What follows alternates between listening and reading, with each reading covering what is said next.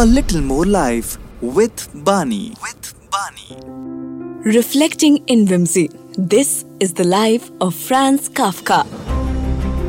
Franz Kafka was a German language writer and a visionary fiction writer who expressed the anxieties and feelings of alienation by many in the 20th century. Generally speaking, Kafka was a charming, intelligent, and humorous individual. But he found his routine office job extremely boring and exhausting. Therefore, he had a double life where he spent all of his night consumed by writing. This was an excruciating torture and therefore led his deep personal relationship to be very disturbed. Many of Kafka's fable contain an inscrutable, baffling mixture of the normal and the fantastic. Kafka's stories and novels have provoked a wealth of interpretations. To this day, Kafka's writing are a case in the expanse of human imagination and the horrors of everyday life in the most hauntingly beautiful way possible. By the time he passed away, Kafka was only appreciated by a small literary group.